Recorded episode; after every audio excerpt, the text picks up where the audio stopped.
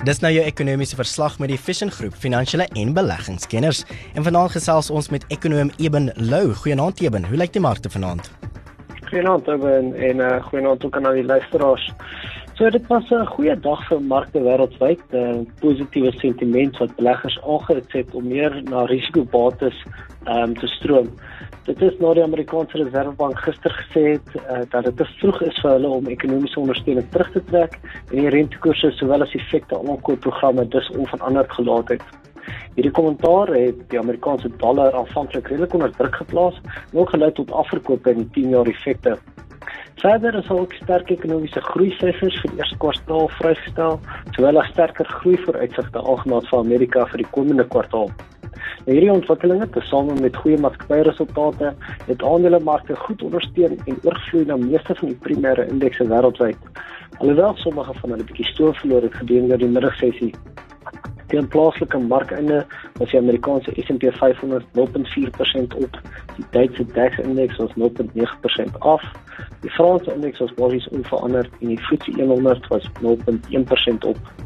Die Asiatiese markte, as die Hang Seng indeks uh 1% hoër vir die dag, terwyl die Chinese Shanghai Composite 0.5% gestyg het en die Nikkei indeks 0.2% bygevoeg het. In plaaslike markte dan het uh, ons sien hoe die wêreldwye positiewe sentiment oorgevloei het ook aanvanklik na ons toe. Ehm um, met 'n sterker rand teenoor die dollar wisselkoers wat plaaslike gefokusde aandele bevoordeel het. Alhoewel hierdie momentum ongelukkig later in die dag omgekeer het, was daar steeds 'n paar goeie presteerders op die beurs. Finansiële aandele was die beste presteerders, met die sektor wat 1.4% vir die dag bygevoeg het.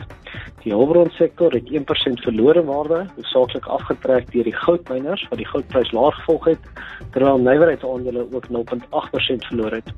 Die alle aandele indeks het die dag dus 0.5% laer gesluit. In terme van kommoditeite het ons sien dat die olie weer toegeneem het hierdie dag te danke aan vraag en ekonomiese herstel vooruitsigte wat meer prominent raak.